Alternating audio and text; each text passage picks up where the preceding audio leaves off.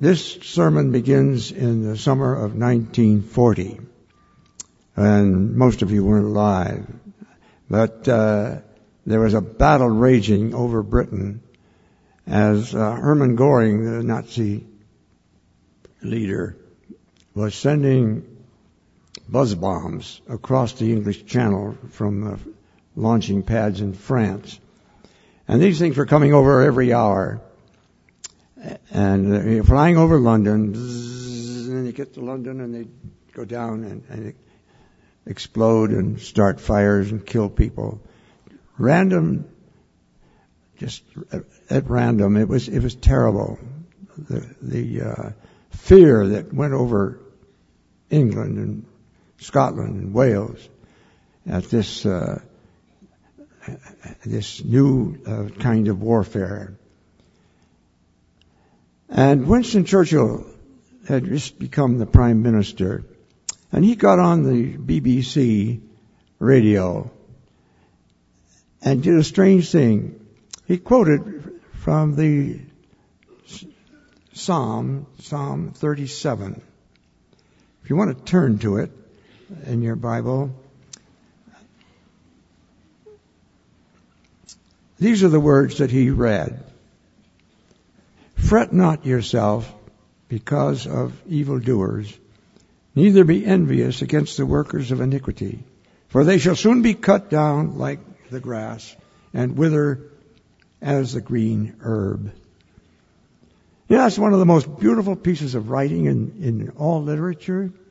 That 37th Psalm, I say it over at night. When you get to be my age, you can't always sleep at night. And this is one of the Psalms I've memorized. Beautiful thing. And when Shakespeare, pardon me, when Churchill quoted this verse, it had a remarkable effect upon the British people from the Orkney Islands in the north to the island of Wight in the south. These people had been panicking, and all of a sudden, it seemed like a, a great wave of peace went over the, the nation. And the panic was replaced by a, a determination to carry the war and the battle to the enemy. It was a miracle, really. Don't worry about the evildoers. That's what the psalmist starts this psalm by saying. Remember, a lot of people in this century who threatened us. Some of you remember perhaps Hitler, Mussolini. I went into uniform as a result of them. And uh, yet the ones that really scared us the most were the Soviets because they they had the bombs, and they would come to the United Nations and they would threaten us, and we just we were terrified by these people. Stalin and Litvinov and Vyshinsky and Molotov and the head of the KGB, Beria, and then of course Khrushchev, who said to the American people, we will bury you. Well, where are they? Where are these people?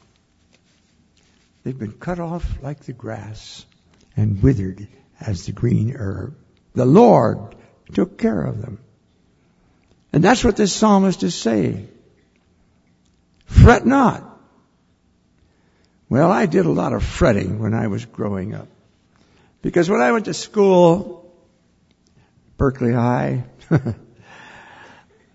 it was uh, it was it was a very uh, demeaning experience. I was small, puny, insignificant, and these big athletes, you know, they attracted all the attention.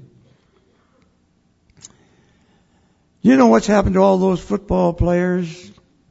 They're all dead.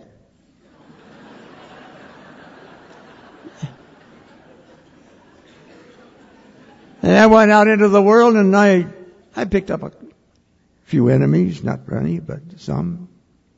You know what happened to them? They're all dead too. Cut down like the grass withered as the green herb. And I'm still here. Amazing. Now look at the second verse. Trust in the Lord and do good. So shall you dwell in the land, and verily you shall be fed. That's a good word. And that shows you what our duty is in life. We're to bring in the food and we're to take out the trash. We're to do our duty by our country and society and to God. And uh, those are the things that Jesus wants us to do. He wants us to do good works. That's what Christians are expected to do. We ought to do what's right, but you know, there's not much fun in that. And that's not the gospel either. That's just what we're supposed to do. That's not living, that's existing. But now look at the fourth verse. Delight yourself in the Lord, and He will give you the desires of your heart. Now that happens to be one of the most important verses in the whole Bible. That is the pearl of great price for which you were looking. That is the treasure hidden in the field. That is what people want in life. Every action, every moment of your life, you are working for joy. And the Bible says, delight yourself in the Lord, and He will give you the desires of your heart. Now, the, Bible also says we ought to love each other. Romans 13:8. And uh, I ask you, why should we love each other? Is it because we are lovable? No, it's because God is love. God didn't create love. God is love. And we're to love because He told us to, and because that is the way to joy. That and only that. Stop and think about it. Everything you want in life, when you get right down to it, you do not for the thing itself, but for the joy that comes out of it. I have a son. And boy, this kid was a rough one to bring up. Woo! But you know, he's up there in the state of Washington now, and he's a Christian. He's got a Christian wife and children. That is joy to me. That's what I brought him up for because he has brought joy to my heart. Now this verse, what I was trying to say about love was that you can have love without joy, and a lot of us do, but you can't have joy without love, and that's why love is important. In fact, I, I used to think that love was the most important thing. And I used to preach on that. And I still do. I still think that love is the secret of happiness and all that. But you know, there's something beyond. Love brings joy. And that's where I am right now. This is a chapter out of one of my, out of the book I'm writing on that subject. And I'm asking you, what is it you are living for? What is it you want out of life? Is it money? Is it sex? Is it nice clothes? Is it uh, getting even with somebody? Is it uh, relief from pain? Is it travel? Is it a house trailer? A condo? No. These are only way stations. These are only means to an end for you. On the way to something that you really want. See, You know, we had a, some suicides over there in San Diego. About 38 people committed suicide. You know why they did that? They did it for joy. That's right. They thought joy was on the next level. The Heaven's Gate people. Weird? Of course it was weird. Where they are now, who knows? They missed it. And a lot of people miss it. You try to get even with somebody, and after you get even with them, it isn't there. I remember the Count of Monte Cristo story in which this man was sent to the Chateau d'If just on his wedding day by four men who conspired.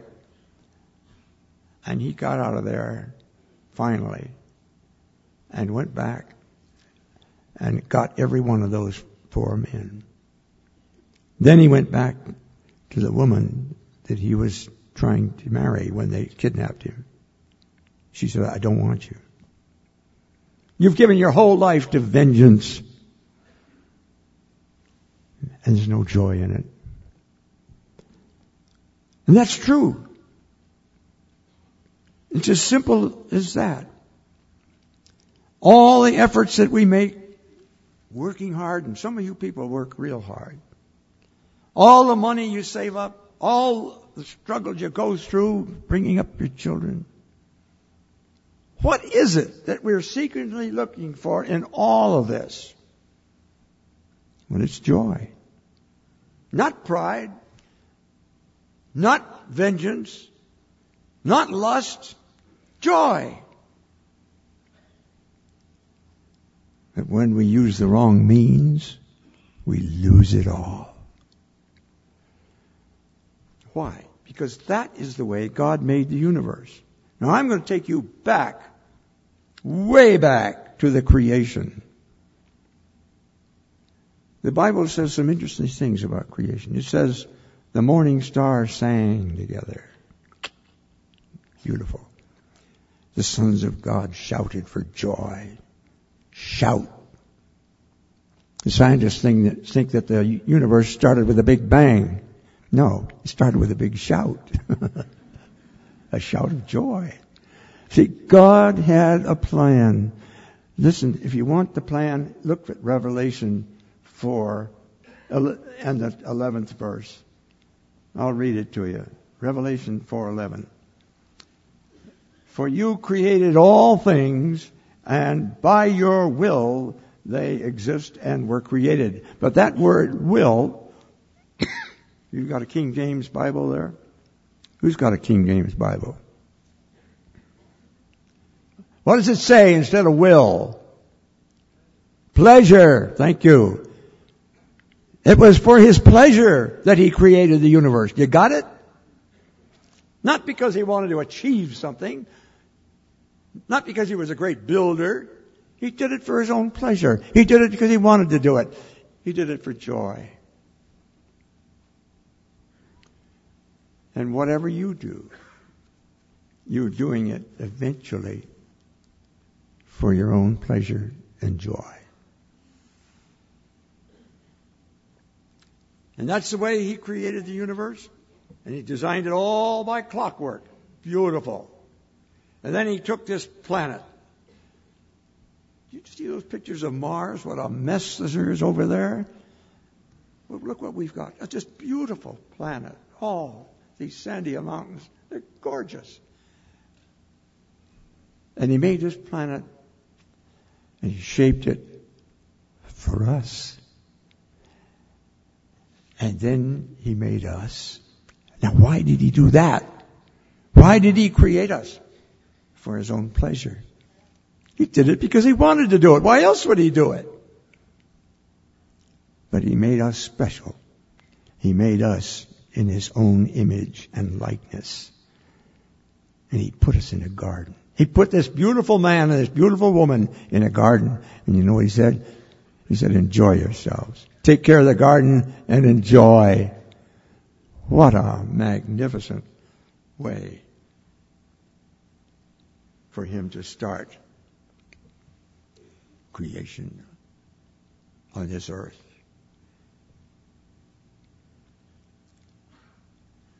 What is it you're living for? What is it you really want in life? Well, I can tell you, you're going to get it when you find the joy. Talk about a purpose. They had it there in Garden of Eden. And then, I'm not going to tell you what happened. You know, you're a sinner, just like me. And there's a curse on this earth. You see it. All you have to do is read the morning paper. And you see it. Page after page. what happened? Our first parents got off track because they weren't looking for joy. Well, maybe they were, but they were looking for power, and that's the wrong means to joy. You shall be as gods, they were told.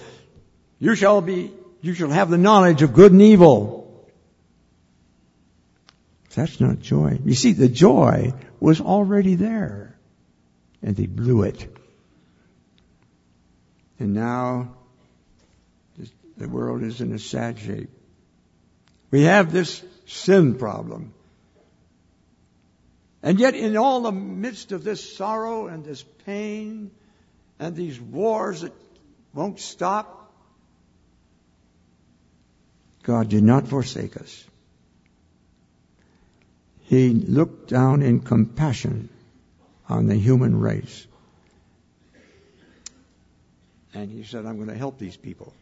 He said, I'm going to send my son down there and he will teach them what my original purpose was in creating them and creation. So he sent his son, Jesus, down from heaven, his only begotten son, whom he loved so dearly. And he knew that his son would suffer and die on our behalf and in our stead. But he sent them, he sent him anyway. And Jesus walked the dusty roads of Palestine.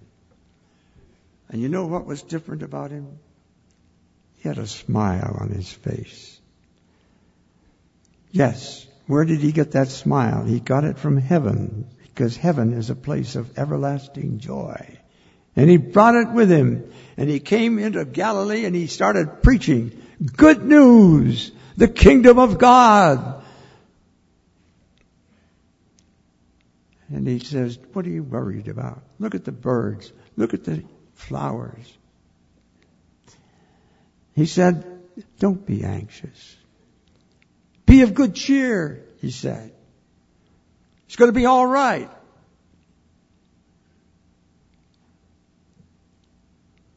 Well, in our churches, there are pictures of Jesus. Why is it that the pictures and the uh, and the icons and the statues never show him smiling? You go to Rio de Janeiro, you'll see on the top of the mountain over the city a huge statue of Jesus with his arms outstretched but he's not smiling. He looks very sad. When I read my New Testament, I find that Jesus was filled with the Holy Spirit and joy. He said, I have good news. I have glad tidings of great joy, which shall be to all people.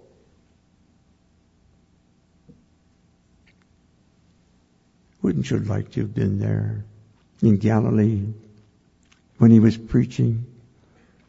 Wouldn't you like to have stood there on the shore?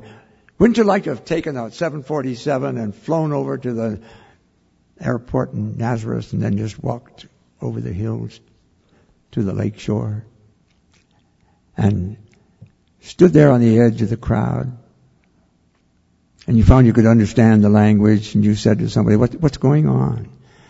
Just, there's a man up there, and the funeral procession just went by, and he stopped it, and he went up to the casket, and he lifted the lid off the casket, and he told the man to sit up. And just about that time, there was another shout.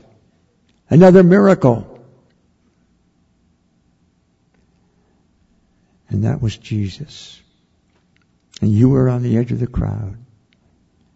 And he looked out on that crowd and he spotted you. And he said, I want that person to come up here.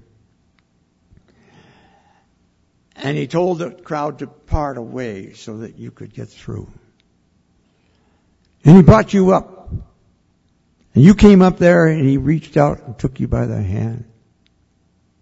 And he called you by the name his father had given you. What would you think if that happened? Would you feel ebullience? Would you feel exuberance? Would you feel jubilation? Would you feel joy? Well, the Son of God is calling you today. Oh, if you'd been there, you'd have gone with him from place to place, and he would have been your friend. Isn't that what you really want? He's calling you now. And he's saying to you, follow me. Jesus came to bring us joy. And it was for joy he went to the cross. Did you know that? Did you know that the uh, Bible says it was for the joy that was set before him that he went to the cross? You know, this word, I don't know what's wrong, but none of the theologians ever can discuss joy. I can go to a theological seminary and go and look at the library. Not a single book on joy.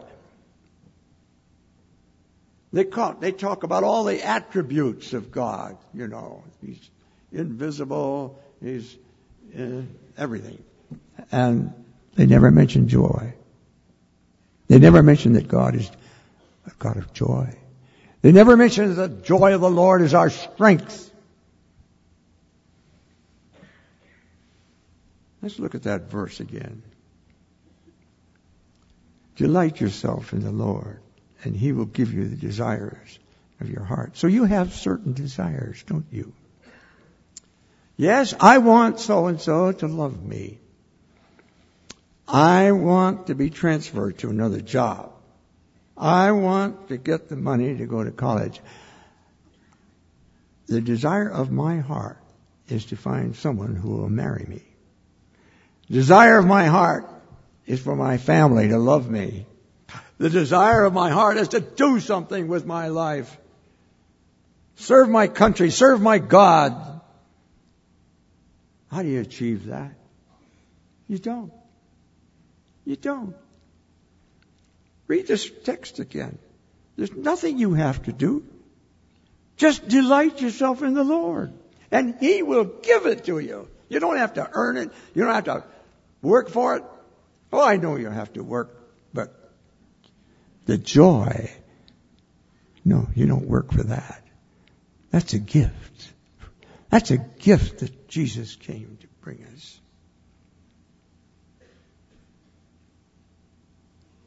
Well, there's this young fella came on a radio call-in program that I was on in Colorado Springs two, three years ago. And he had a curious statement to make. He said, I became a Christian about a year ago, and I've been going to church, and I feel that there's a party going on, and I'm left out. you know what he's talking about? He was talking about the 15th chapter of the Gospel of Luke. What's in the 15th chapter? The story of the prodigal son. And You'll find out in a moment why this applies to that young man. Because in this parable, And I want to emphasize that Jesus told this parable. There was this young fellow who had asked his father, demanded his inheritance. Well, he was entitled to one third. His older brother was entitled to the two thirds because he was the oldest son. And so his father gave it to him. And he went out to a distant country and he wasted it. Just threw it away on drugs, on booze, on women. He became a beach bum. Just a piece of trash. And he, well, there became a famine in the land, is what happened. And uh, so he had to uh, find work, and he got a job with a farmer feeding pigs. Can you imagine a Jewish boy feeding pigs? And so the the time came when he began to think about his dad. He thought, you know, the farmers, the field hands in my father's ranch eat better than I do. I'm going to go home and I'm going to tell my father that I did wrong. I am not worthy to be called his son anymore.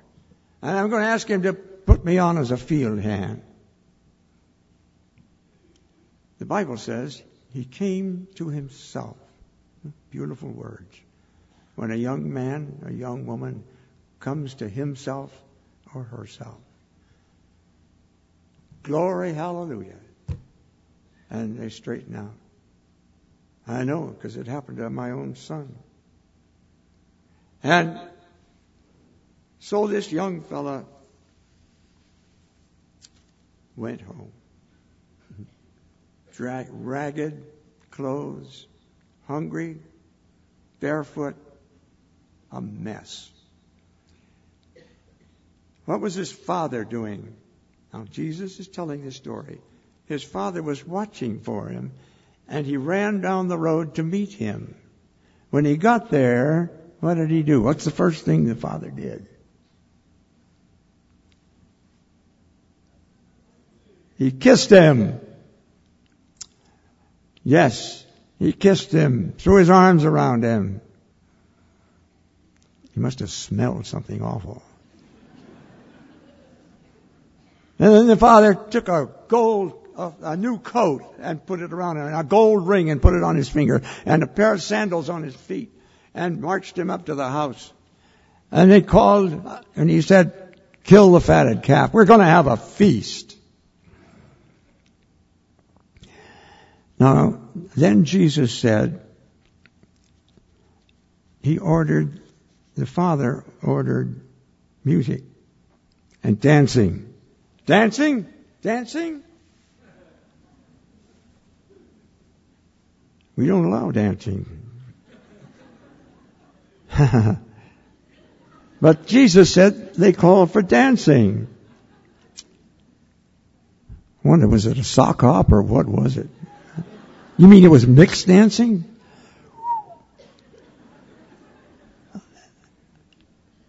And then he called for merriment. M-E-R-R-Y. Merry. Good English word. Merry Christmas. Where is the merriment? In the church. Jesus called no, pardon me. Jesus said the Father called for merriment. E.M. Forster is, a, is an excellent uh, English novelist, and he uh, is not a Christian. And you know what he said? Said Christianity has shirked merriment, shirked it. That's terrible. Merriment is a part of life. Why should the church shirk it? Why should the church refuse to enjoy life? Well, Jesus said he called for merriment. Now, when he talked about the Father, you know, of course, that he was really speaking of his heavenly Father, wasn't he? Okay. Well, where did he get the idea that uh, God would want music and dancing and merriment? Where'd you get that? I'll tell you. I don't know where. Yes, I do know where he got it. He got it in heaven. That's what heaven is like. You'd better learn how to clap if you haven't learned, because you're going to do a lot of clapping when you get to heaven. It's going to be a, a party. That's right.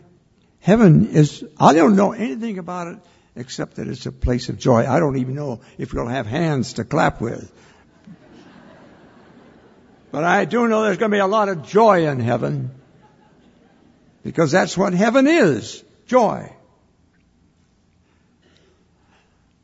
Well, it seems that the young fellow had an older brother. And this older brother was working up a sweat out there in the fields. And he came up to the house for a drink of water and heard this. What's all this music? What's this foot stomping I hear? And father came, spoke to him, said, Son, your brother's just come home. What? Is that why you killed the calf? Is that why you ordered all this music? That useless kid? That trash? That hippie? Running around with prostitutes? You never did anything like that for me. Here I've been out there in the field working my head off.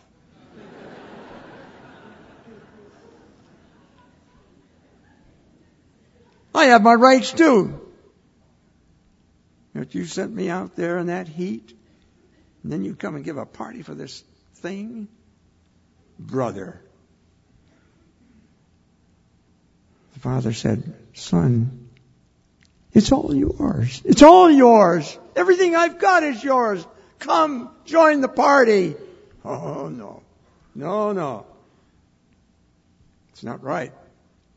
It's not just. He would be a fine one to talk about justice, you know? The Irishman that was dying, they said to him, you're going to have a just reward. He said, I don't want justice. I want mercy. That's what you and I need. It isn't justice we need, it's mercy. Life was never intended to be just. That's why God sent His Son in mercy. We are not saved by justice. Our God is a God of mercy. And this boy you called in on the radio program said there's a party going on, and I'm not in it. He was the elder brother. There are Christians today, substantial office bearing Christians, who have become elder brothers. I heard about one deacon, 60 years old. They said he was just as mean as he was when he was ordained 40 years ago. That man didn't realize what Francis Schaeffer said. Now, Schaeffer is a fine scholar, Christian. And he said something I don't dare to say. He said, God means Christianity to be fun. Is that what you're missing? I, some, I sometimes wonder whether the whole church is not the elder brother. And the whole world out there, all those balloon people and everybody, you know, humanity is the prodigal. And Jesus tells this story about God the Father going out trying to get those people to, so that they will, He can forgive their sins and to bring them into the kingdom of joy.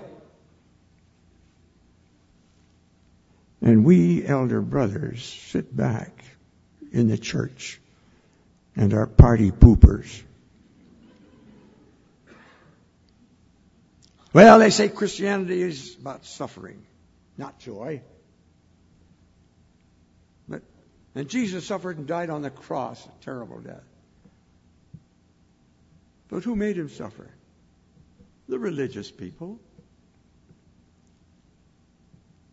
We, in a very real sense, put a crown of thorns on his head. We punished him on the cross for something he didn't do. But Jesus didn't stay in that tomb. He came out on Easter morning. And the first person he saw was a woman, Mag- Mary, Mary Magdalene. Matthew 28, 9, he said one word. I, your Bible will translate it in very funny ways, which I'm not responsible for. But the word, the Greek word is kairete. I don't know what the original Aramaic word was, but I know what kairete means. It means, oh joy. He, for the joy that was set before him, endured the cross, despising the shame, and is set down at the right hand of the Father, where it's joy. Who made him a man of sorrows?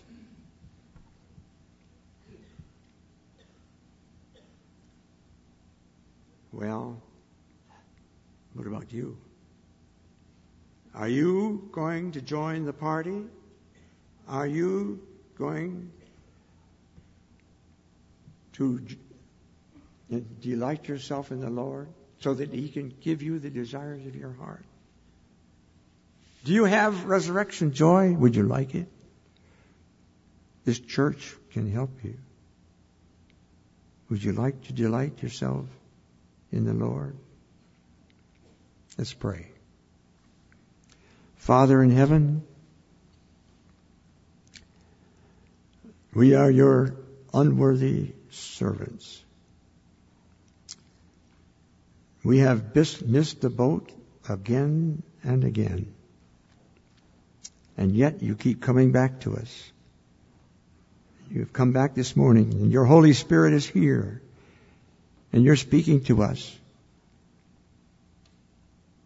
And you're saying, come and delight yourself in me and I will give you the desires of your heart. Lord, we need that. Lord, bless this church. Make it a haven for Albuquerque to come to and find not just a pleasant greeting, not just a whisper, but a shout of joy. God grant your blessing on this church, its pastors, its people, and give them yourself freely. In the name of Christ, we pray.